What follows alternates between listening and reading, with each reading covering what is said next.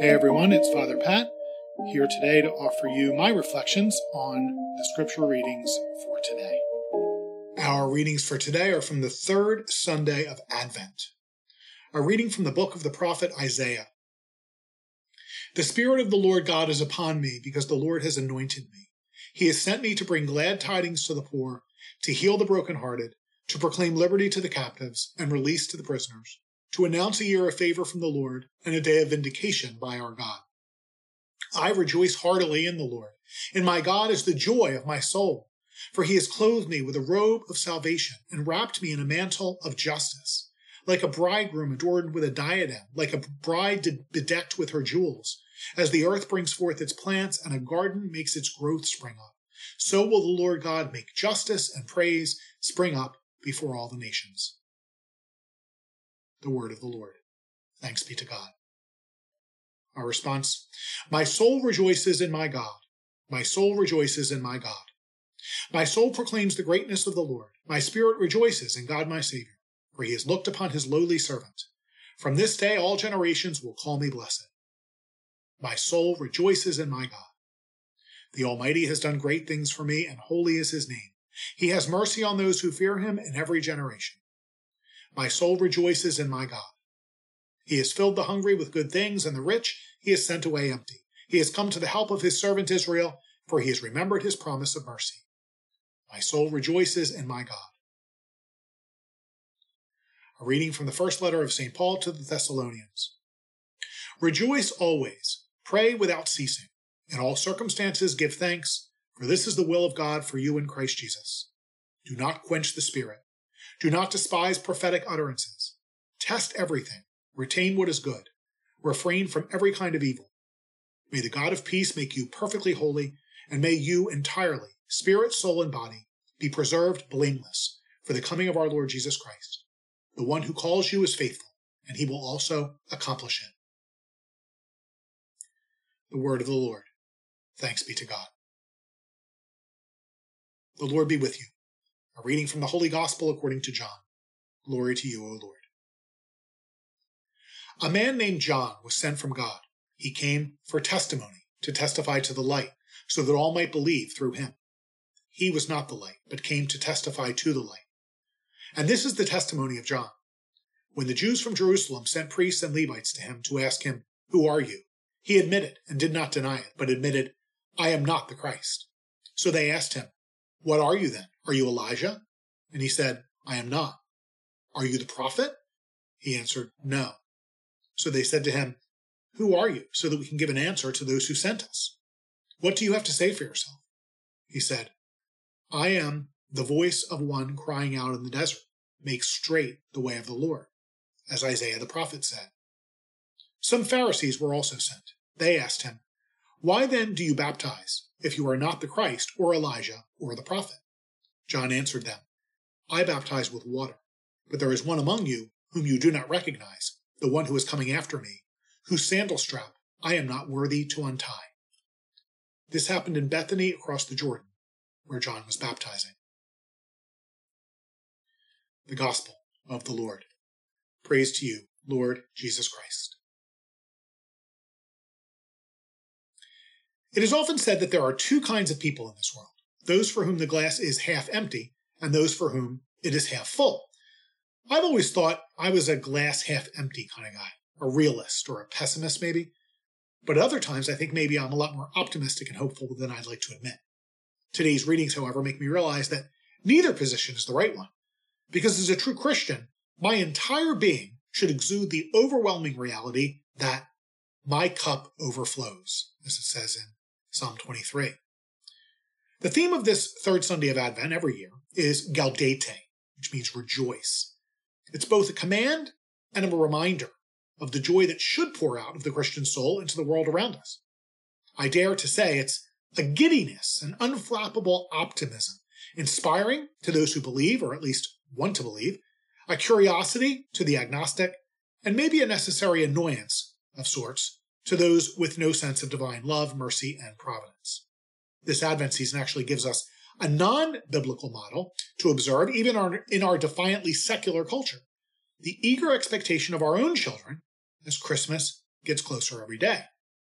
On Christmas Eve, as you know, children cannot help but be so excited that they can hardly sleep. Why? Because Santa Claus is coming. It's not a matter of if, but what time. It's true that for weeks parents have reminded them that Santa only brings presents to good little girls and boys. The kids have been pretty good, but there have been a few meltdowns, smudging the scorecard a little bit. But no matter, it's now all in Santa's control. And the kids know that while they might not deserve it 100%, Santa always comes through. Kids celebrate what we adults often forget.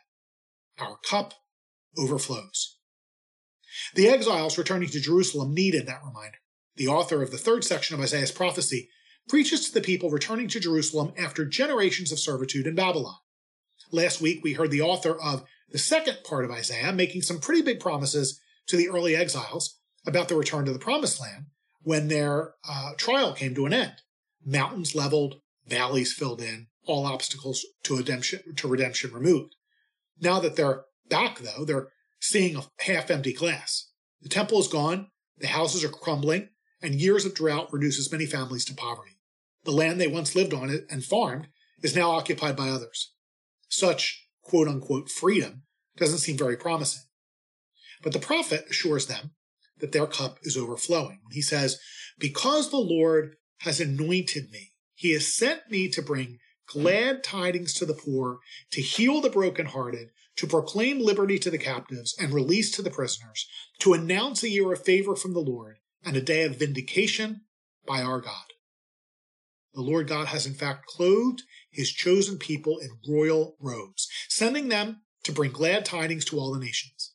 It seems the road he paved for them leading them back from Babylon to Jerusalem goes both ways. Israel, his bride, is now empowered to go forth from the New Jerusalem as joyful heralds to the whole world.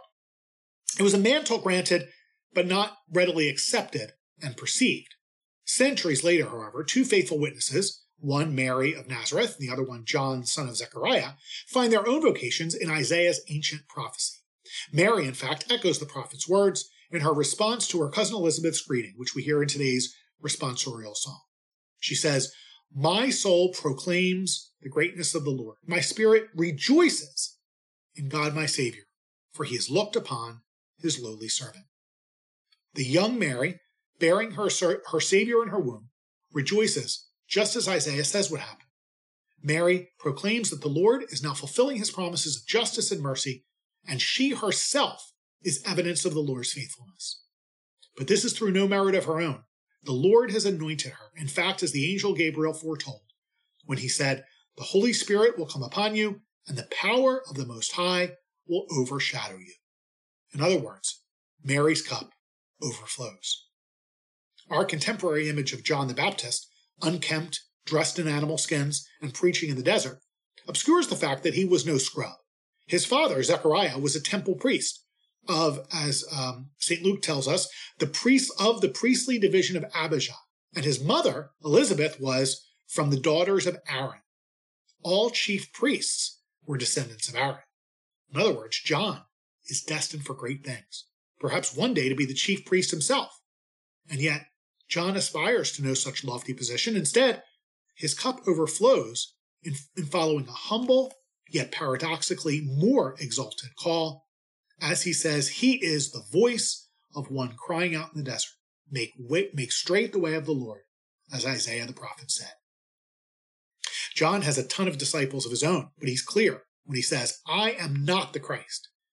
He uses an image that's strange to us, but very meaningful to his listeners when he says, There is one among you whom you do not recognize, the one who is coming after me, whose sandal strap I am not worthy to untie. Now, what do shoes have to do with it? Sandals. According to Jewish tradition, to remove the sandal was a symbolic act claiming the right to marry a woman who previously belonged to another man.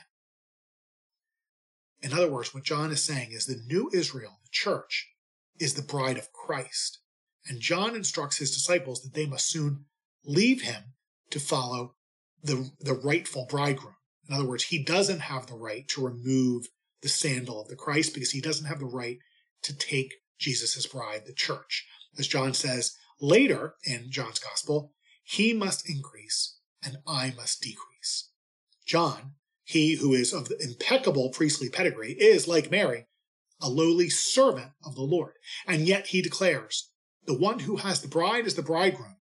The best man who stands and listens to him rejoices greatly at the bridegroom's voice.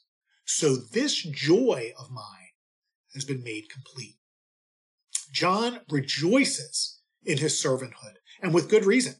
The burden of Israel's redemption is not his to carry, a role that in fact he himself has no power to fulfill. Yet the Lord God fills John with the Holy Spirit so that he, like Mary, is a part of the fulfillment of the promises of a faithful God to his children. In other words, John's cup overflows. As excited as the little ones are on Christmas Eve, there are those who are perhaps even more joyful. Santa's helpers. You know who they are, right? They're the ones who help Santa by assembling what needs to be assembled, wrapping what must be wrapped, maybe even funding some of Santa's generosity. After all, Santa isn't Warren Buffett, and he's getting older, so he can't be expected to do all the, to do all the heavy lifting himself. The helpers know that while they don't create the joy of Christmas, they share in the fun. To see the awe and happiness in the eyes of children and to know you played some small part in it is such a blessing. Santa's helpers cup overflows. So as St. Paul reminds us, rejoice always, pray without ceasing. In all circumstances, give thanks, for this is the will of God for you in Christ Jesus. Why? Because the Son of God is coming to town. May Almighty God bless you, the Father, the Son, and the Holy Spirit. Have a great day, and say a prayer for me.